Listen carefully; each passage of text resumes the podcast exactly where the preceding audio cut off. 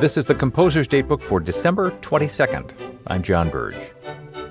Whether you live in sunny California or snowy Minnesota, the arrival of the solstice means it's official. Winter is here. And if you were born someplace sunny but moved to someplace snowy, the arrival of winter is pretty hard to ignore. Winter must have made an impression on the transplanted Italian composer Jean Baptiste Lully, who was born in Florence but settled in Paris and ended up as the court composer for King Louis XIV.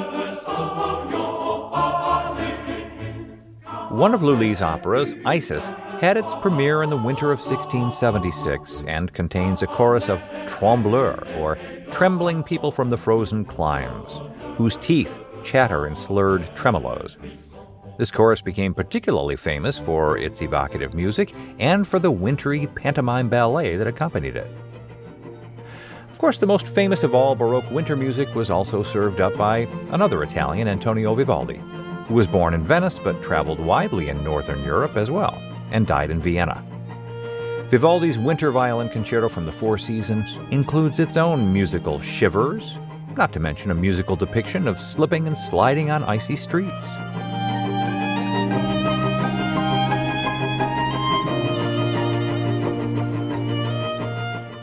Composer's Datebook is produced by APM, American Public Media, in collaboration with the American Composers Forum, reminding you that all music was once new.